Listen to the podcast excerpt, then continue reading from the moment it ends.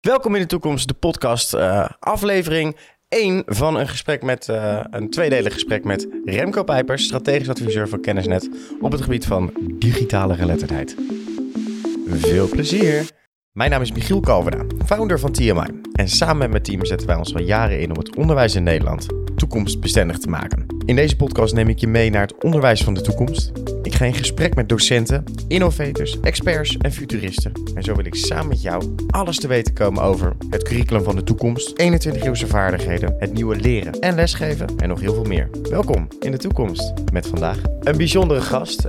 Iemand die uh, vrij snel bovenaan staat als je het woord digitale geletterdheid googelt. Uh, hij wordt ook wel geïntroduceerd meestal als iemand die de expert is op dat gebied in Nederland. Uh, Remco Pijpers, welkom in deze podcast. Dankjewel. Fijn dat je naar Utrecht bent gekomen. Um, uh, ja, allereerst uh, ben ik heel blij dat je hier zit. we hebben elkaar een aantal keer gesproken, met name over de inhoud, over digitale geletterdheid, maar Um, uh, zou jij uh, voor, de, voor de luisteraar die niet weet wie Remco Pijpers is, uh, kunnen vertellen wie is Remco Pijpers? Wie ben ik? Jeetje, ja. dat is een diepzinnige vraag. Diep, maar als ik het toch makkelijk mag beantwoorden, werkzaam bij Stichting Kennisnet, publieke ICT-partner voor het onderwijs.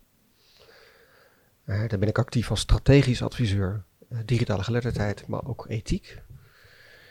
En uh, dat betekent dat ik uh, schoolbesturen help, uh, spreek met ministeries, strategisch bezig ben met het thema digitale geletterdheid, maar dus ook ethiek daarbij. En dat doe ik al heel lang. Acht jaar nu voor Kennisnet, daarvoor ook al heel lang met jeugd en media bezig. al in de jaren negentig begonnen. Dus ik ben ook al 52. Ja. En ik ben van plan nog even door te gaan op dit thema, hoop ik. Als het lot mij gunstig gezind is. Ja, want het werk van de afgelopen nou, 20, 30 jaar dan, uh, wat je hierin hebt de jaren 90 zei je, dat je daarin begonnen bent? Ja, 1995, ja. bulletin board systems gevuld voor docenten. Kijk. En uh, daarna al vrij snel voor kinderen zelf ook aan de slag gegaan. lange tijd in de journalistiek gewerkt. Dus dat is ook mijn achtergrond in media. als journalist en historicus, zo ben ik opgeleid. En al eigenlijk mijn hele leven, mijn carrière gefascineerd door wat kinderen doen met media. En uh, nou, die fascinatie is er nog steeds. Ik heb een tijdje gedacht, het houdt een keer op, dan ben ik niet meer nodig. Maar ik voel me nog steeds nodig. Ik hoop ook dat, dat mensen vinden dat ik nodig ben. En uh, dus, dus, dus nog steeds met fascinatie en plezier doe ik mijn werk. En um, uh, je geeft aan, hè, je gefascineerd door uh, kinderen, door media. Um, ik denk dat je nog steeds hartstikke hard nodig bent. Misschien wel meer dan ooit, omdat uh, nou ja, problemen zich opstapelen. Dat het ooit niet meer nodig is dat anderen ja. het overnemen. En ik ben heel blij te zien dat er al zoveel nieuwe mensen zijn, veel jonger dan ik. Vaak heel veel slimmer dan ik, die, uh, die ook prachtig werk verrichten. Uh, dus, dus ik vind het fijn in goed gezelschap te zijn en te kunnen blijven leren ook van anderen. Uh, die, die veel jonger zijn. Mooi. Ja. Hey, en als we het hebben over digitale geletterdheid. We hebben het in de eerste aflevering van deze podcast ook al aangestipt met, uh, met Mickey Touwslaag. Maar ik vind het toch altijd prettig om even van nou, een expert zelf te horen. Wat is, waar, waar hebben we het over digitale geletterdheid? Ja, dan kan ik beginnen met een opsomming van alle, alle, alle competentiegebieden uh, waar we digitale geletterdheid aan koppelen. Uh, basisvaardigheden, ICT, informatievaardigheden, mediawijsheid, computational thinking, maar heel globaal uh, ja, het vermogen hebben om digitale technologie in te kunnen zetten, de mogelijkheden daarvan te kunnen benutten zonder jezelf of andere schade te, te berokkenen. Maar een, een, minstens zo belangrijk aspect is ook wel hoe je je tot die technologie kunt, kunt verhouden. Dus, dus hè, dat je technologie kunt inzetten wil niet altijd zeggen dat je het ook moet inzetten. Dat het altijd wenselijk is om in te zetten. En, en daarover na te denken, je verhouden tot. Niet alleen dat de technologie als instrument, maar ook door alles waar we worden, door worden omgeven. Ja, want alles is digitaal dat, dat, dat is misschien nog wel belangrijker dan ooit. Dus dat je niet alleen die smartphone weet te bedienen, maar ook dat je nou, je kunt reflecteren op wat dat ding doet met jou en met anderen en met de relatie tussen jou en anderen. Daar leg je dus eigenlijk ook meteen de, de, de, de vinger een beetje op de zere plek. Van, uh, als we het hebben over het belang van, hiervan, je geeft aan, uh, je, je, moet het eigenlijk kunnen benutten, de technologie, je moet het in kunnen zetten, maar ook weten uit te schakelen als je het niet nodig hebt op dat moment. Um, ja, er komt, er komt ook nog verantwoordelijkheid bij kijken. Hè? Dat, dat in het leven is, is, is alles wat je doet, heeft consequenties, hoe klein ook. En, en je hoopt dat het positief is voor jezelf, voor anderen, voor de wereld. Maar digitaal is dat natuurlijk net, net, net zo. Dat als jij ergens op een uh, bestelknop bij Amazon drukt, omdat je eh, dat boek graag vandaag nog wil hebben voor niet al te veel geld, dan heeft dat mogelijk consequenties voor de boekhandel om de hoek waar dat boek niet haalt. Die, die uh, nou ja, wellicht zijn zaak uh, moet opgeven omdat iedereen nu online bestelt. Dus het drukken op die ene knop bij Bol of binnen Amazon heeft consequenties. Uh, leesgemak voor jou, maar wellicht economische consequenties voor, voor je buurman. Dus, dus nou ja, dat, is dat dan digitale geletterdheid? Nou ja, in de digitale context heb je nou ja, die spullen in te zetten, maar ook heb je de consequenties te doorzien van wat je, wat je doet, wat je maakt. Hè? Dus, dus uh, best wel complex. Ja. En, en, en, en je gaf aan, hè, je bent hier sinds, 95, ja, sinds 1995 mee bezig. Mm -hmm. Wat is, hoe was dat, hoe was dat uh, toen? Want ik, ben, ik kom zelf uit 1994, dus ik, okay, ik heb, geen, ik heb geen idee. Ik was toen jij één was, was ik gewoon al aan, was aan het uh, knutselen. Ja, precies. Ja. Maar, ik, maar, maar wat is dan, wat, en, en uh, wat, wat is het verschil? En, en, en hoe is het dan ook de laatste vijf jaar? Want, want volgens mij is de laatste vijf of tien jaar is dit echt extreem veranderd, toch? Nou ja, de mensen die in mijn leeftijdscategorie zitten, misschien ook nog wel jonger, die kunnen zich nog herinneren hoe uh, modemreutelend traag uh, je connectie maakte met het wereldwijde web. je had een 14K4 modem uh, en dan belde je in en dat kostte gewoon heel veel geld. Telefoon tikken. En als je als kind dan al interesse had om online te gaan, wat voor de meeste kinderen niet gold, want die speelden liever een spelletje op een CD-ROM of gingen buiten spelen.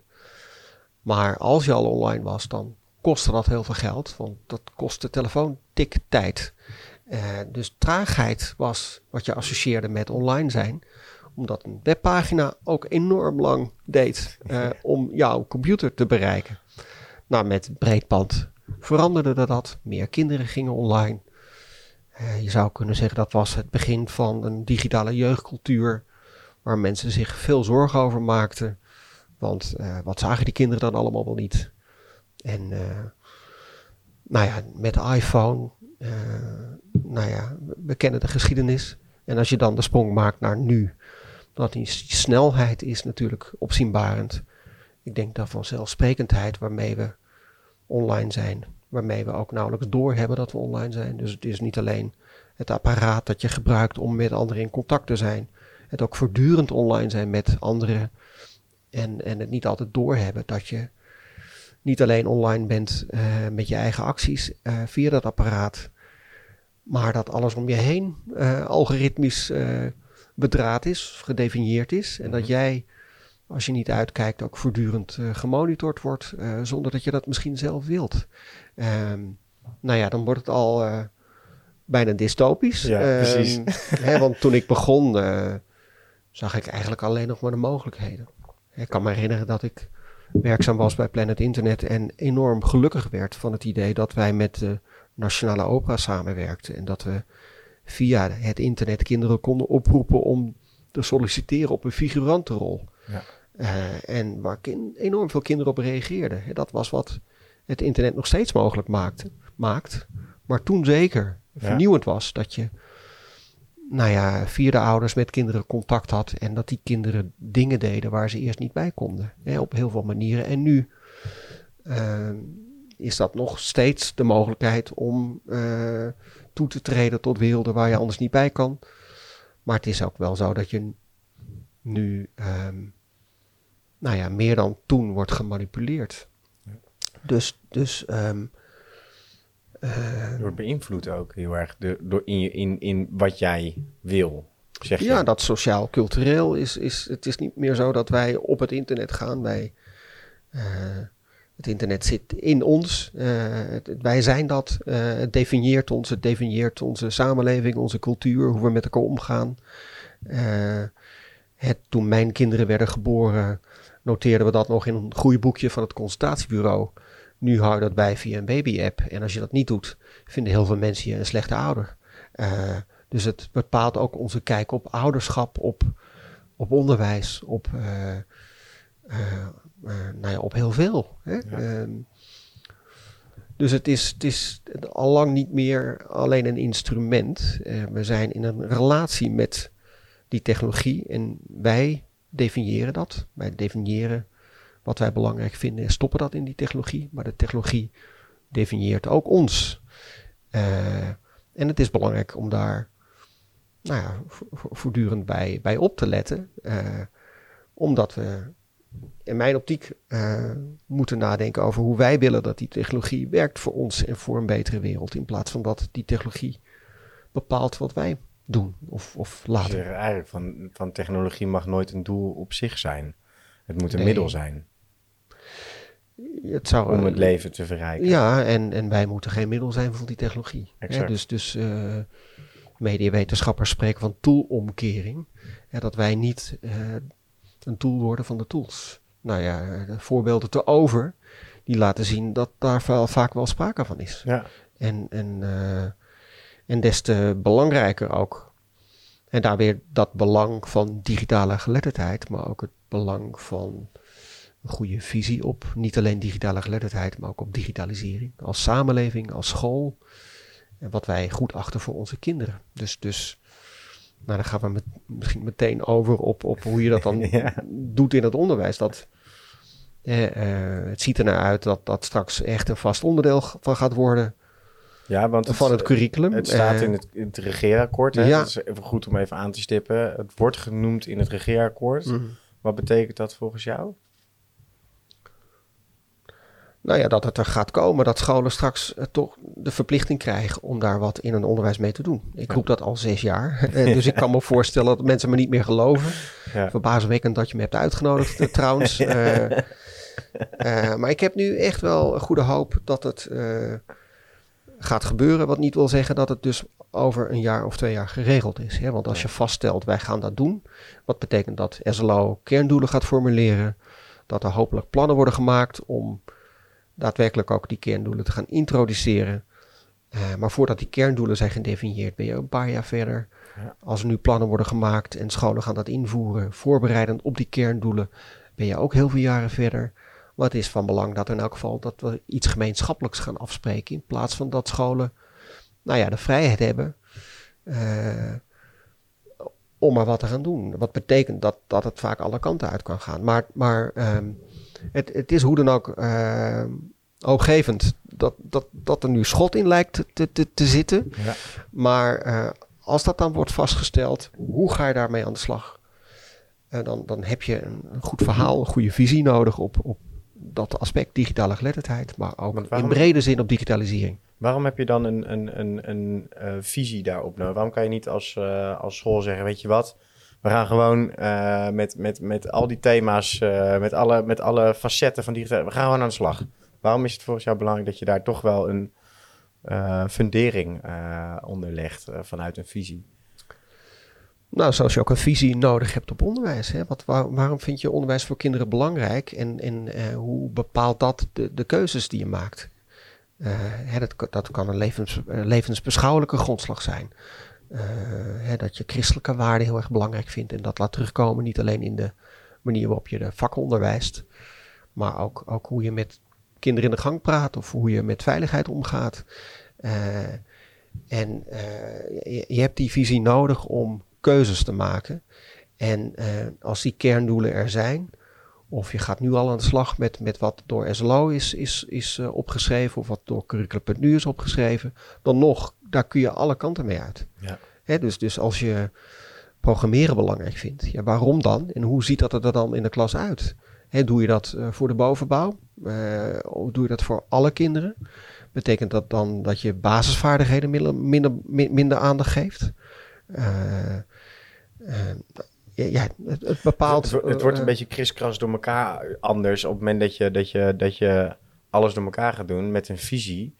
daar kun je dingen aan ophangen. Dat is eigenlijk wat je zegt, toch? Dat je, dat je, dat je, dat je, dat, dat je uh, als, als school, als docent de, de ruimte geeft om keuzes daarin te maken. Waarom je bepaalde onderdelen wel meer of minder belicht. begrijp ik hem zo goed? Ja, ja precies. Uh, wat vind je belangrijk en, en waarom vind je dat belangrijk? He, dus het is ook welke betekenis geef je aan wat je onderwijst. En, en uh, als je kinderen leert programmeren of je kiest voor creativiteit en je gaat met kinderen heel veel mooie dingen maken. Uh, ja, doe je dat dan in het klaslokaal of doe je dat voor de gemeenschap, voor het seniorenflat in de buurt? Ga je daar dingen mee doen? Uh, of doe je dat in de context van dierenwelzijn? Dat, dat je je aansluit bij, bij een beweging en dat je kinderen oproept om nou ja, zich in te zetten voor minder dierenleed. Uh, en je gaat daar campagne voor voeren, gebruikmakend van digitale middelen. Nou ja, dat komt ergens vandaan. Ja. Hè, daar kun je kinderen vrij in laten. Je kunt het ook een beetje sturen. En of kinderen dat dan daadwerkelijk goed doen, dat is aan hen. Maar heel veel hangt af van hoe je als school in het leven staat, wat je belangrijk vindt pedagogisch didactisch voor kinderen. En, en um, nou ja, wat kinderen, wat ik zeg, hè, wat kinderen daarmee doen, dat, dat, daar heb je niet altijd uh, de vat op. Wil je misschien ook niet hebben. Uh, maar, als je kinderen, uh, stel dat je ze opleidt tot architect, ja, dan, dan kunnen ze een Rem Koolhaas worden en een kunstgebouw ontwerpen om met, mensen met kunst kennis te laten maken en zo hun leven te verrijken. Je, kunt ook een, um, en Albert Speer worden. Hè, de, de, architect eh, van, van Nazi-Duitsland. Die hele andere gebouwen ontwierp. Concentratiekampen, megalomane gebouwen waar Hitler zich gelukkig voelde. Ja. Uh, ja, daar zaten achter die gebouwen zaten hele andere visies. En, en uh, als je kinderen digitaal geletterd maakt, weet je dus niet wat voor mensen het worden en wat ze met die vaardigheden en die kennis gaan doen. Maar je hoopt ze toch een beetje een goede richting te geven. Door vooral de ruimte te maken waarin ze hun talenten kunnen ontplooien. En dan, en dan toch is het, zit er, zit er uh, iets ingewikkelds in het, in het, in het um, stuk digitale geletterdheid. Want uh, de, we gaan zo even een uitstapje maken naar jouw uh, schooltijd. Daar ga ik, wil ik heel graag even bij stilstaan. Maar volgens mij is het zo dat het onderwijs eigenlijk al heel lang op eenzelfde manier functioneert. Dat je een, een docent met vakkennis hebt die een bepaald vak uitlegt aan, aan de leerlingen. En de leerlingen gaan dat reproduceren uh, op een, in een momentopname. En vervolgens wordt aangegeven: oké, jij bent vaardig of je bent niet vaardig in dit vak. Um, uh, alleen mijn hypothese hierin een beetje is dat de kenniskloof tussen, uh, of ja, de kenniskloof, de kloof tussen docenten en leerlingen op het gebied van digitale geletterdheid is wel groot ten opzichte van. Um, uh, en dus dat heeft ook een beetje te maken met, de, met, met um, hoe, hoe docenten daar, daarin staan. Hè? En een, een economiedocent die voelt zich zeker over het vak economie. Maar als je het hebt over digitale geletterdheid, ja, hoeveel... Hoe, dus, dit, ja, wat, wat vind je wat, wat, die, wat die goede man of vrouw dan moet, moet kennen, kunnen? Wat, wat mist die in jouw ogen dan? Nou, ik denk dat ik denk het, het, het, het um, uh, de, de snelheid waarmee de technologie zich ontwikkelt en mm. wat, wat uh, leerlingen ook uh, doen op die smartphone. Uh, hè? En in, in, in apps als TikTok en uh, Instagram. ik heb het gevoel, en dat is puur vanuit, vanuit de, de ervaring die, die, die wij met TMI hebben, dat dat toch wel redelijk snel ontwikkelt. en dat, dat um, docenten zich soms wat, wat minder vertrouwd voelen met, met deze thematiek. En daardoor het misschien ook liever niet erover hebben. Maar dat is. Ik, ik, ik, ik, geef, geef het even bij jou. Ja, ja, maar het is interessant dat je die context uh, noemt, hè? Uh, economie. Ja. Um, wat, wat zou je als economiedocent moeten, moeten weten over digitalisering, over digitale geletterdheid? Ja, daar daar, daar eh, heb ik ook, zeg ik meteen, niet een heel pasklaar antwoord op. Want voor een deel weet ik dat ook gewoon niet. Ik weet wel ehm, dat je, dat je ja, als economiedocent echt niet uh, hoeft te kunnen tiktokken of zo. Om aansluiting te, te, te, kunnen maken met je leerlingen. Ik denk dat je vooral heel veel moet weten over, over economie.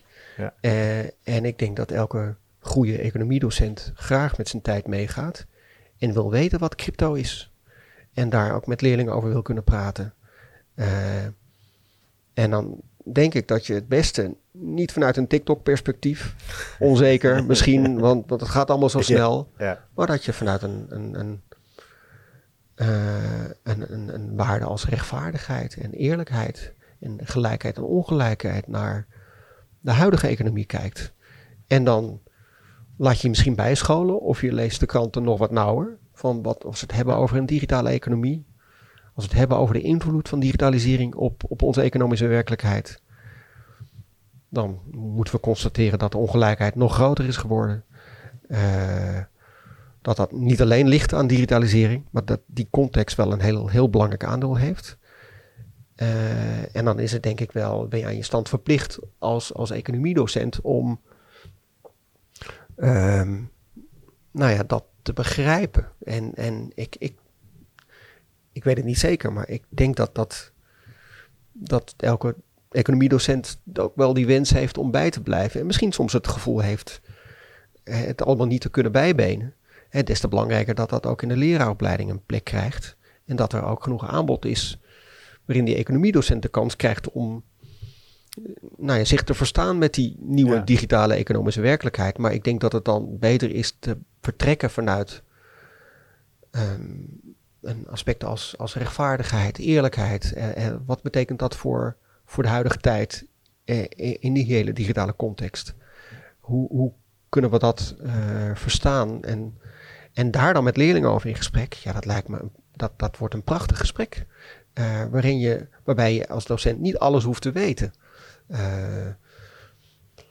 Dus dus um, is het erg gesteld met de docenten van nu op het gebied van digitale geletterdheid? Nou, ik denk dat ze zeker heel veel hebben te leren, zoals de leerlingen dat ook hebben te leren. Want we moeten niet denken dat zij alles weten, want, want dat is absoluut niet het geval. Er is misschien, zeker qua ervaring, een enorme kloof. Maar die kloof is er altijd geweest. Ja. Uh, ik vind het vooral belangrijk dat docenten zich geen complex laten aanpraten. We hebben in de jaren nul tussen 2000 en 2010, 2015. Uh, nou, werd er vaak gesproken over het ouders die niet met hun kinderen mee konden, met hun tijd mee konden. Ook, ook hen werd een complex aangepraat. Van, nou, je moet kunnen. Nou ja, TikTok hadden we toen niet. Toen heette het nog anders. Uh, je, je, moet iets doen met hives. En, en doe je dat niet, dan, dan kun je met je kinderen niet praten. En, ja. Maar ook, ja. ook kijken naar ouderschap. Uh, vanuit wat, wat nou ja, je norm- en waardestelsel, uh, ook weer vanuit waarde.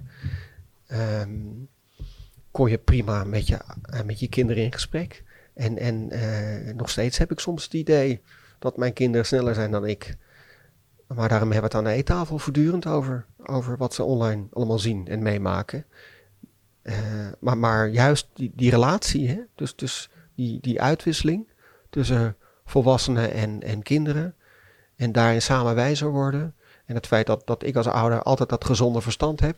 Juist. Uh, en, en nou ja, ook het, vanuit het niet weten kun je, kun je wel degelijk heel veel betekenen, ook als docent. Want, want dat, is, dat, is, dat is denk ik de, de, de, de, de kern uiteindelijk, dat je dus misschien een kleine, kleine mindset verandering uh, of een, een, een, houding naar hoe kun je die, die verbinding leggen tussen de ervaring van, van je leerling um, en het gezonde verstand wat jij als volwassen docent hebt. En eh, probeer dan het, het, hoe het, hoe het uh, jouw vak economie, om dat als voorbeeld te gebruiken, want ik, ik gebruikte dat als voorbeeld, maar dat je, als je, als, als, als, als, dat, je, dat je dat vak economie samen met de leerling Dus je gaat kijken, oké, maar wat, hoe verhoudt zich dat tot elkaar? Wat is dat dan? Dat, waarom is dat TikTok dan gratis te gebruiken? Precies. Waarom Ja. ehm, eh, krijg je de hele tijd advertenties te zien? Wat is het verdienmodel daarachter? En dat je op die manier samen op onderzoek uitgaat, dan ben je eigenlijk ook al digitaal gele- digitale geletterdheid aan het geven als economiedocent. Toch? Of, ja, of- precies. Ja. Ja. En, en, eh, maar dat wil ook zeggen dat je, dat je dat moet terugkomen in methodes, in, in, in, lesmateriaal.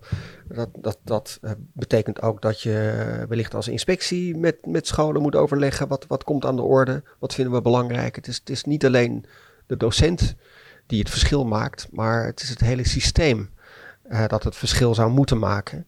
En dat systeem vindt het heel erg lastig om zich tot, tot digitalisering te verhouden. Eh, ja, dus, dus zeker alle hens aan dek.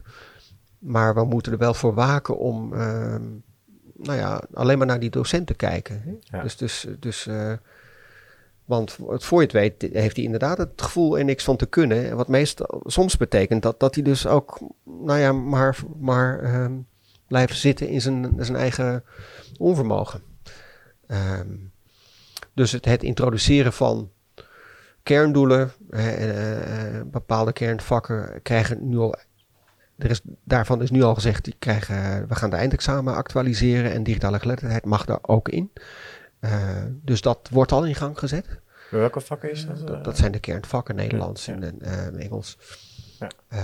Dus de beweging, wil ik maar zeggen, is al in gang gezet. Dat is een goede zaak. Ja. Maar het betekent heel erg dat we moeten nadenken over de vraag: wat, wat willen we dan daadwerkelijk een plek geven in, in het- onderwijs? Eh, wat betekent dat voor docenten, maar wat betekent dat ook voor, voor eh, lessen die we moeten ontwikkelen? Eh, Voor de uitgevers dus. Hè? voor de uitgevers. waar, waar, waar, hoe gaan we dat precies examineren? Valt alles wel te examineren? Moeten we dat willen?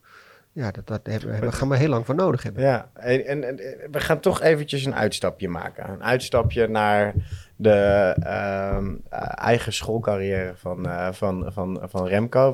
Welke, Die was heel lang, dus... dus was die lang? Ja, wel- welke, Ja. welke periode hebben we het over? Eh, dat je op de, nou, de- de- zeg maar van middelbare school even zat? Wanneer, wanneer zit je de middelbare school? Van 81, 82 naar. Jeetje, wanneer ben ik gestopt? Ik, heb, ik, ik ben een stapelaar, hè, dus ik ben van. Ik, ik was een eh, redelijk slimme leerling die eh, op CITO heel hoog scoorde. Dus een VWO plus eh, uitslag. Maar ik kom uit een arbeidersmilieu. En was buitengewoon verlegen en onzeker. Dus men dacht, dan gaan we naar de MAVO. Nou, via HAVO, VWO. Ben ik eh, naar de school voor journalistiek gegaan. Journalistiek gestudeerd, daarnaast eh, gaan werken en geschiedenis gestudeerd aan de universiteit. En hoe hoger ik kwam, hoe beter mijn cijfers werden. Dus hoe leuker ik het ook vond. Eh, hè, te meer uitdaging, des te leuker ik het vond en des te beter ik ging presteren. Ehm, dus, dus ik heb het allemaal gehad, allemaal gedaan. Eh, Je hebt het hele onderwijs gezien, ja, eigenlijk. ja. Nou, ik heb alleen niet in het MBO gezeten. Nee. Maar HBO, universiteit. En eigenlijk ben ik altijd doorgegaan met leren naast het werk ook. Het leven lang leren wordt het ook wel eens genoemd, toch? Dat heb jij eigen gemaakt. Ja, zo zou je wel kunnen zeggen. Ja. Ja. Ja. En, ehm, eh, want, want, en eh, waar heb je op school gezeten, als, als ik vraag welke... eh, In Soest en eh, in Baren, Soest. Baren, Soest in Utrecht. En wat, eh, voor, wat voor jou was het, want je zegt, je- dat stipt je net ook even aan, maar hoe, hoe hoger jij kwam, hoe leuker jij het vond eigenlijk. Dus hoe meer uitdaging erin zat. Dus je vond het op het VWO leuker dan op de MAVO. Of, Ehm, ja, zeker. en, en, en, en wat is, ehm, eh, want, want jij hebt dus dat hele onderwijs doorlopen. Ik, ik, ik lees best wel veel verhalen van mensen die dus, hè, eh, eh, op, maar op MAVO worden ingedeeld vanwege eh, omstandigheden. Maar die dan vervolgens het hele eh, onderwijstraject Nou, dat, daar ben ik een, een schoolvoorbeeld van. Ja. Want mijn vader was verwarmingsmonteur. Mijn moeder huisvrouw. En, en mijn vader heeft zich uiteindelijk ook opgewerkt. hè, Was heel actief in, de, in, het, in het theater. Was vrij bekend in het amateurtoneel als regisseur. Uh, is uiteindelijk ook als docent gaan werken. maar ik denk wel dat dat meespeelde, die achtergrond, bij het besluit om, om, om mij, nou ja, eigenlijk om mijn ouders te adviseren. Stuur maar naar de MAVO. wisten mijn ouders veel. Ja. en, en ja, nu hebben mijn kinderen twee hoger opgeleide ouders, academisch gevormd, die heel goed weten wat goed is voor hun kinderen. Uh, daar komt bij dat, dat wij veel lezen, kranten hebben, het inkomen hebben om, om allerlei zaken voor onze kinderen mogelijk te maken. En dus sowieso hebben ze een enorme voorsprong. Ja. Terwijl ik met een relatieve achterstand begon, hoewel mijn moeder las verschrikkelijk veel. Uh, mijn vader was weliswaar niet geschoold, maar keek alleen naar VPRO. Uh, en, en las voor, zijn voor zijn uh, toneelcarrière ingewikkelde toneelstukken.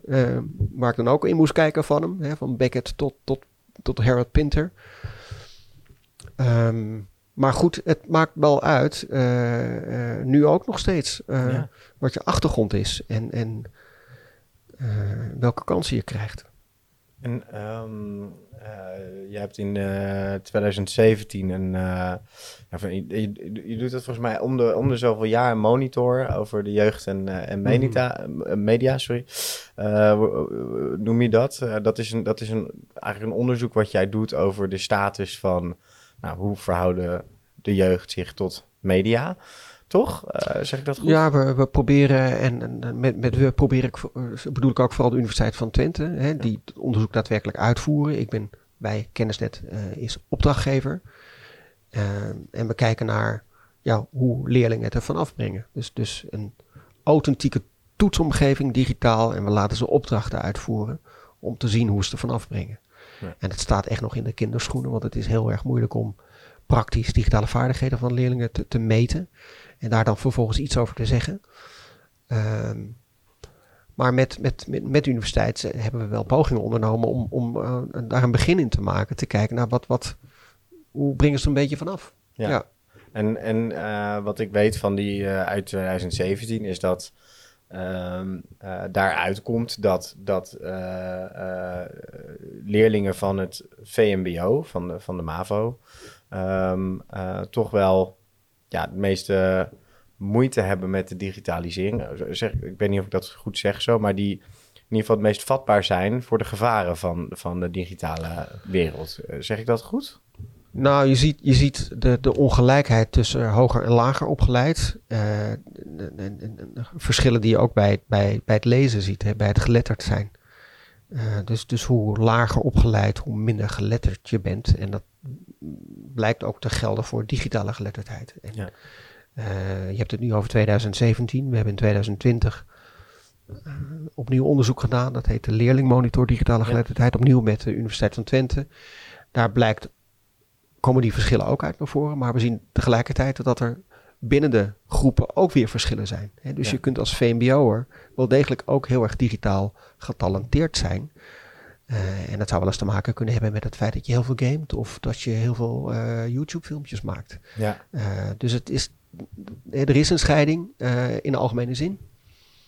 maar, maar binnen die groepen zijn er ook weer verschillen. En, en het maakt in elk geval wel uit dat je, dat je, dat je leest. Geletterdheid is een voorspeller ook voor digitale geletterdheid. Maakt uit het, uit welk nest je komt. Hè, dus wordt er thuis veel gesproken over digitalisering. Uh, wordt er, thuis, er zijn er kranten beschikbaar. nou ja, je bent van thuis afhankelijk. Ja. Voor een groot deel. Hoe, je, hoe, je, hoe digitaal je je ook manifesteert.